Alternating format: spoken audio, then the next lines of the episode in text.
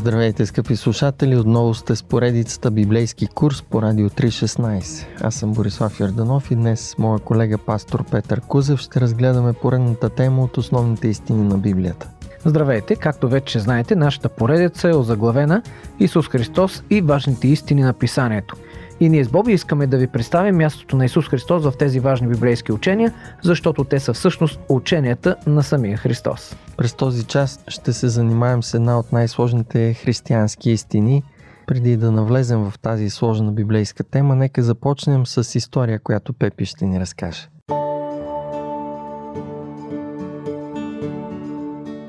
Веднъж Чарлз Спърджън, известният английски проповедник от 19 век, се разхожда в провинцията със свой приятел. Двамата преминават наблизо до селски хамбар. На покрива му има ветропоказател, където с големи букви пише Бог е любов. Спържан отбелязва, че според него това е напълно неподходящо място за такава вест. Ветропоказателите са нещо, което постоянно се променя, казва той, а Божията любов е постоянна.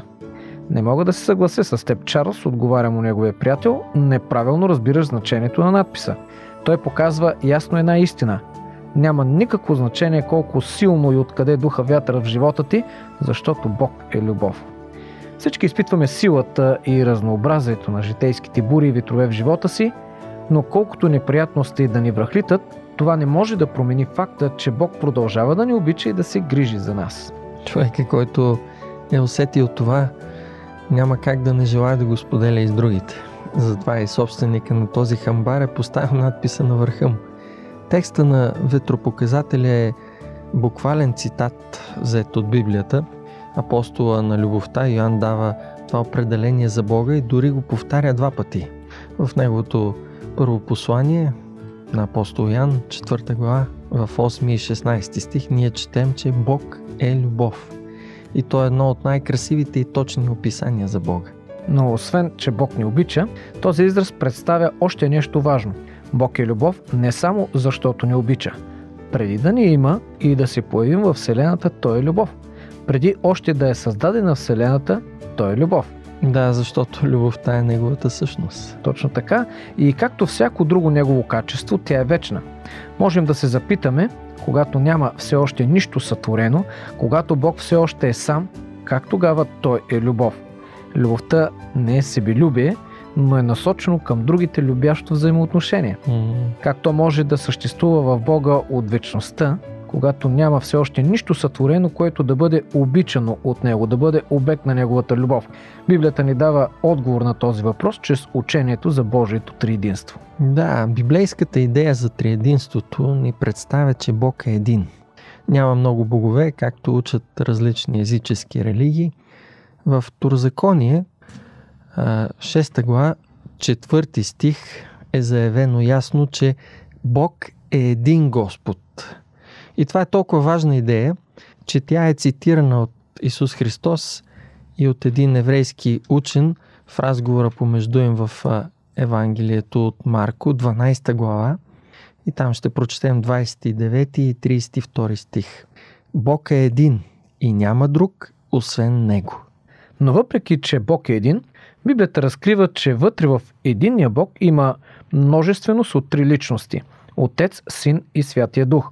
Затова, когато Исус дава великото поръчение на своите ученици да разпространяват учението му навсякъде и във всички векове, той казва в Матей, 28 глава и там 19 стих, така наречената Велика поръчка, Идете и създавайте ученици измежду всичките народи и ги кръщавайте в името на Отец и Сина и Святия Дух. Трите божествени личности. Да. Тези три божествени личности са представени и в други пасажи на Библията. Например, при кръщението на Исус от Йоанн Кръстител в река Йордан е записано в Евангелието от Матей 3 глава 16 и 17 стихове. Отвориха му се небесата – и видя, че Божия дух слиза като гълъб и се спускаше на него. И ето глас от небесата, който казваше Този е възлюбения ми син, в когото е моето благоволение. В а, друг текст апостол Петър пише до вярващите и ги нарича в а, 1 Петрово, 1 2 стих избрани по предознанието на Бог Отец чрез освещението на Духа, за да сте послушни и да бъдете поръсени с кръвта на Исус Христос. Така е и макар библейското учение за триединство да е разкрито най-ясно и пълно в Новия Завет, Стария Завет също загатва, че вътре в Бог има множественост от личности. Така, например, две от основните наименования за Бога на оригинален еврейски език, на който е писан Стария Завет, са употребявани много пъти в множествено число. Това са Елохим, буквално богове, в единствено число Ел, Бог, и Адонай, буквално мои господари, в единствено число Адон, господар. Тези наименования за Бог в множествено число се използват с глаголи в единствено число. Да. Например в Битие, първа глава, първи стих, в началото Елохим, множествено число, т.е. буквално боговете, създаде глаголът е в единствено число, небето и земята. Друго подобно загатване в Стария Завет са случаите, когато Бог говори на себе си в множествено число. Един от примерите за това е текста от Битие 1 глава, 26 и 27 стихове. Тогава Бог каза единствено число. Нека направим множествено число. Човека по наш образ, отново множествено число. По наше подобие, отново множествено число. И след това се казва, така Бог създаде единствено число, човека по свой собствен образ. По Божий образ го създаде. Отново в единствено число. Тези думи представят, че вътре в Бога, който е един, има една множественост от личности, които разговарят и планират заедно своите действия. Нека направим. И това е отговорът на въпроса, който вече зададохме. Когато все още няма сътворени неща, когато Бог все още е сам, как Той е любов. Как любовта, която не е себелюбие, а насочено към другите любящо взаимоотношение, може да съществува в Бога от вечността, когато все още няма нищо, което да бъде обичано от Него. Това е много съществен въпрос, който засяга Божия характер. Точно така. И отговорът е, че Бог е любов, а не себелюбие, защото от вечността вътре в Божеството има взаимоотношение на любов между три божествени личности. Mm. Те споделят едно естество, или имат една същност, но в същото време са три различни индивидуалности. Всяка една по-отделно е Бог и представя напълно Бога, но и трите заедно са един Бог. Между тях съществува съвършена хармония на любовта. Те споделят своите качества и сила и макар да са отделни личности, са едно в цел, намерения и воля. Тук задължително трябва да уточним, че учението за Божието триединство не може да бъде напълно обяснено, нито да. пък разбрано от човешки ум. И това е напълно разбираемо, защото безграничният Бог не може да бъде нито обяснен, нито пък разбран напълно от ограничените човешки същества или нашите ограничени умове.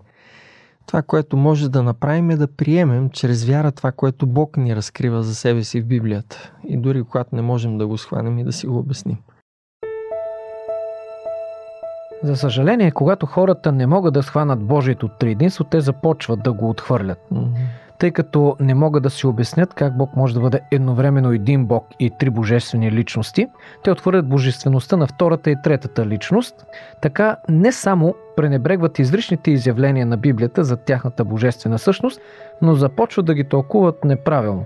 Резултатите са не само неправилно разбиране за Бога и Неговата същност, но дори и приемане на някаква странна форма на политеизъм, т.е. вяра в повече от един Бог – а това вече е изрично забранено от Бог в Библията.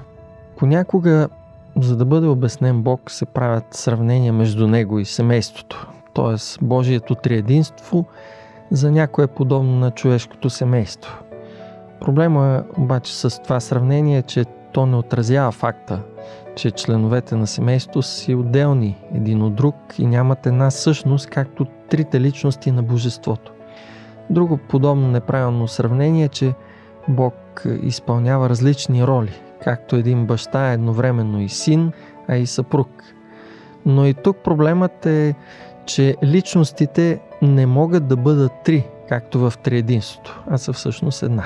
Бог е един, но в същото време три личности. Можем да използваме една несъвършена иллюстрация, за да опишем идеята за триединството.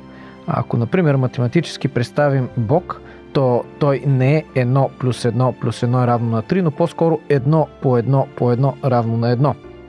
Нормално е да не можем да схванем напълно Божието триединство и личностите в него, техните взаимоотношения, динамични взаимоотношения. Но Библията ни разкрива достатъчно, за да го опознаем, за да вярваме в него. След малко ще продължим, като разгледаме всяка една от личностите на Божието триединство. Останете с предаването.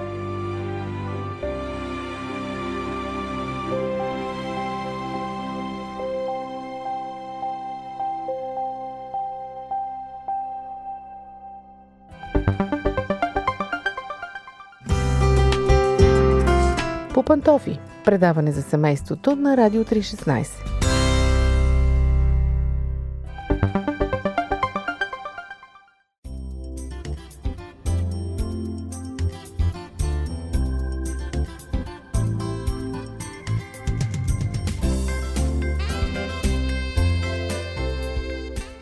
Скъпи слушатели, с моя колега Петър Кузев разглеждаме темата за Божието триединство. Сега ще видим какво казва Библията за всяка една от личностите вътре в триединството по-отделно. Най-добре разбираме, че Бог е триединен благодарение на описанието на личността на Исус Христос. Той е въплатеният Бог, приел човешки образ, роден като човек, за да разкрие на хората Божеството. Един от най-важните библейски текстове, който обяснява това, е следният. В Евангелието на Йоанн, първа глава, от първи до трети стих, след това 14 и след това 18 стих е записано. В началото бе Словото. И Словото беше у Бога, и Словото бе Бог. То в начало беше у Бога. Всичко, че с Него стана, и без Него не е станало нищо от това, което е станало. И Словото стана плът и прибиваваше между нас и видяхме славата Му.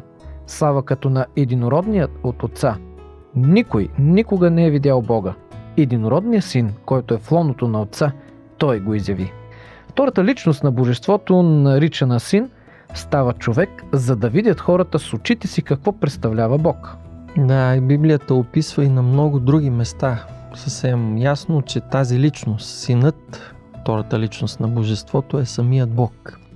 Например, отново апостол Ян пише, но този път в своето първо послание, 5 глава 20 стих, че Божия син е дошъл и ни е дал разум да познаем истинния Бог. И ние сме в истинния Бог, в Неговия син Исус Христос.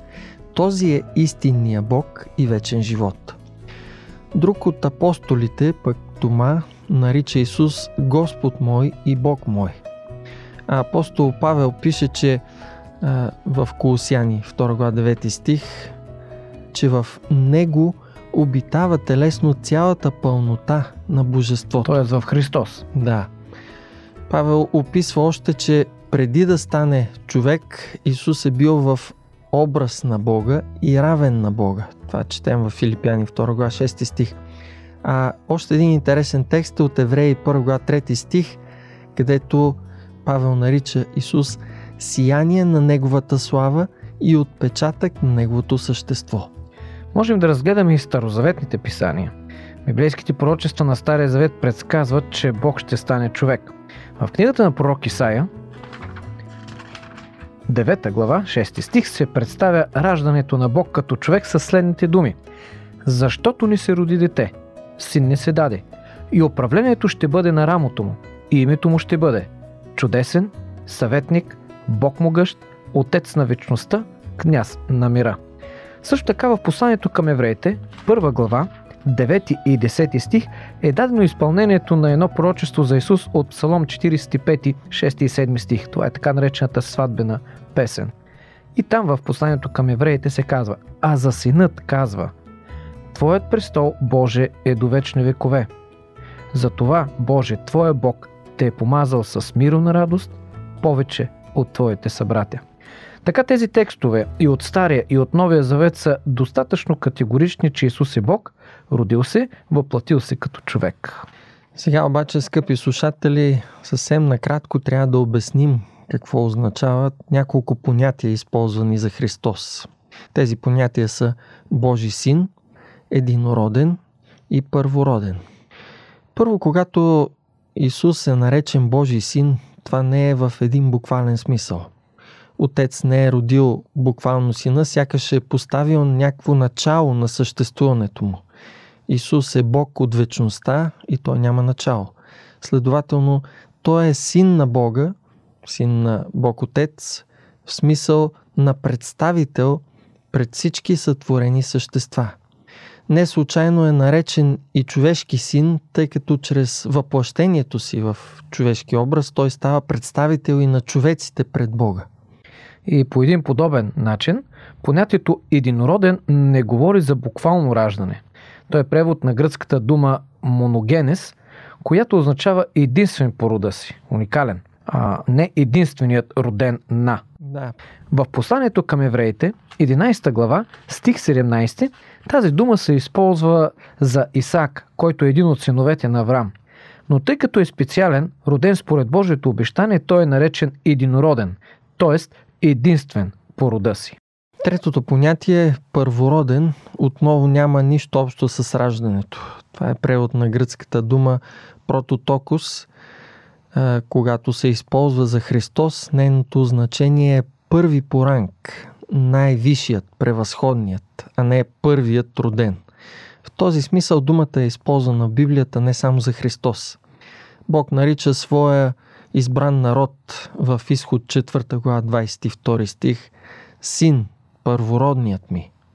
А на цар Давид обещава, че ще го направи и издигне в положение, както казва Псалом 89, 27 стих, в положение на първороден, най-горен от земните царе. Или накратко може да обобщим, че ролята на Исус Христос или Бог Син в Триединството е тази на посредник между Бог и сътворените същества. Да видим сега другата личност в Триединството Бог Отец.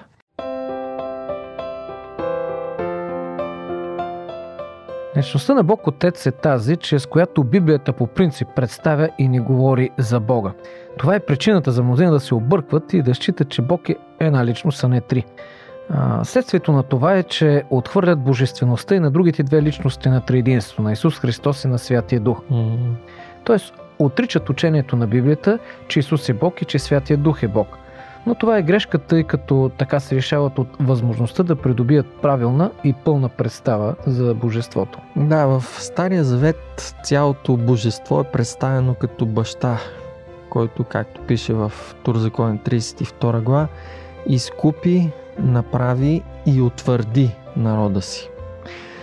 Пророците също използват наименованието Отец за Бога, както е пророк Исаия, Еремия, Малахия и различни други пророци от Стария Завет. Както вече споменахме, Стария Завет загатва за множественост вътре в Божеството, но не прави ясно разграничение между личностите. Новия завет обаче представя ясно личността на Отец чрез това, което Христос ни разкрива за Него. И едно нещо е от изключително значение. В Евангелието на Йоанн, 5 глава, 18 стих е записано, че Исус наричаше Бога свой Отец и така правеше себе си равен на Бога. Исус представя ясно себе си в служенето си на земята като равен с Бога. Още нещо, което казва той е, че Отец и Синът са едно, според Йоан 10 глава 30 стих. Тоест, те са един Бог и когато Исус разкрива Отец, той прави това като разкрива себе си. В този смисъл е отговорът на молбата на апостол Филип, който казва, според записаното в Йоан 14 глава от 8 до 10 стих, Господи, покажи ни Отца и ни е достатъчно. Исус му каза, толкова време съм с вас и не си ли ми познал Филипе? Който е видял мен, е видял Отец. Как казваш ти, покажи ми Отец? Да, и затова може да обобщим, че не е възможно да разберем Бог Отец отделно от взаимоотношенията и връзката му с Сина. Това, което Сина разкрива на хората за Него. Това е значението и на думите на Исус, които са записани в Евангелието от Лука, 10 глава 22 стих, че освен Отец, никой не знае кой е Синът и никой не знае кой е Отец, освен Синът и оня, комуто Синът би благоволил да го открие. Сега остана да разгледаме и третата личност в триединството – Святия Дух.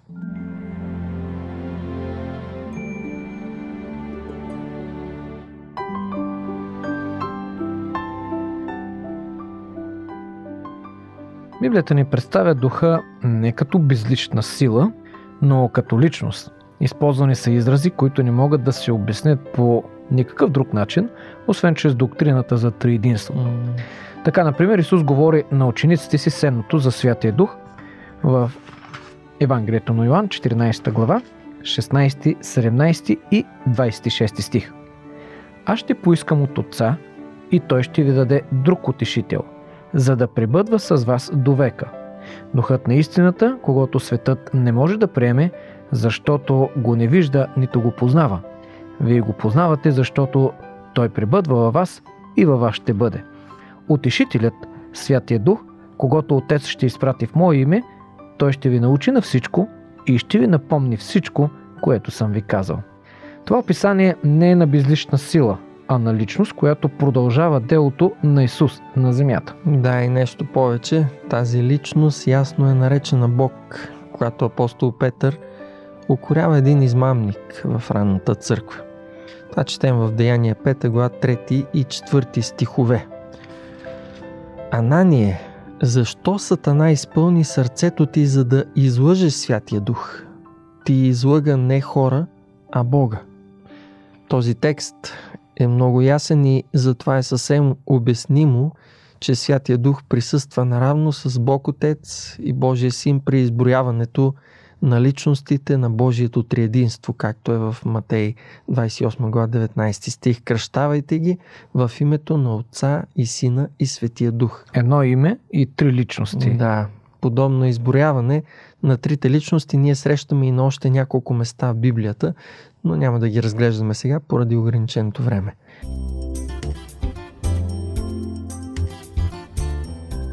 Предаването ни е към своя край. Затова накрая на нашата тема можем да кажем като обобщение, че библейското учение за триединството е изключително важно. Отвърнето на това учение изкривява представата за Бога и води до негативни последици във всяка област на нашия духовен живот. Можем да разберем най-добре Бог като любов, а не като себелюбие, благодарение на триединството и взаимоотношенията между личностите в него. Не бива да се притесняваме, че не можем да схванем напълно това учение – безкрайният и непостижим Бог не може да се побере в ограничените ни човешки представи. Във връзка с нашите ограничени човешки представи и безграничния Бог има една интересна история за Августин. Тя е подходящ финал на темата за триединство.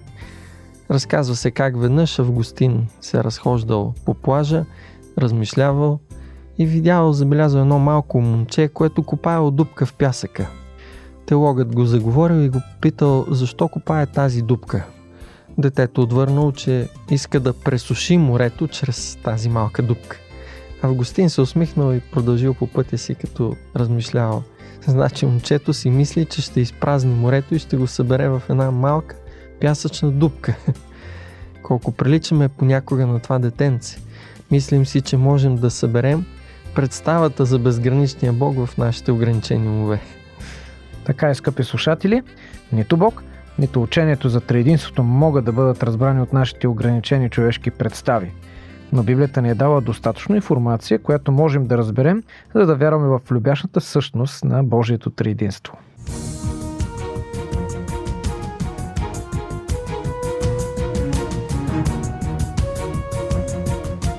Скъпи слушатели, следващия път ще поговорим по една трудна тема. Това е темата за происхода на злото. Всеки от нас се сблъсква с злото в живота си. Откъде идва обаче то? Какво обяснява Библията по тази тема? Това ще имате възможност да чуете в следващото ни предаване. С вас бяха пастор Борислав Йорданов и пастор Петър Кузев. До чуване!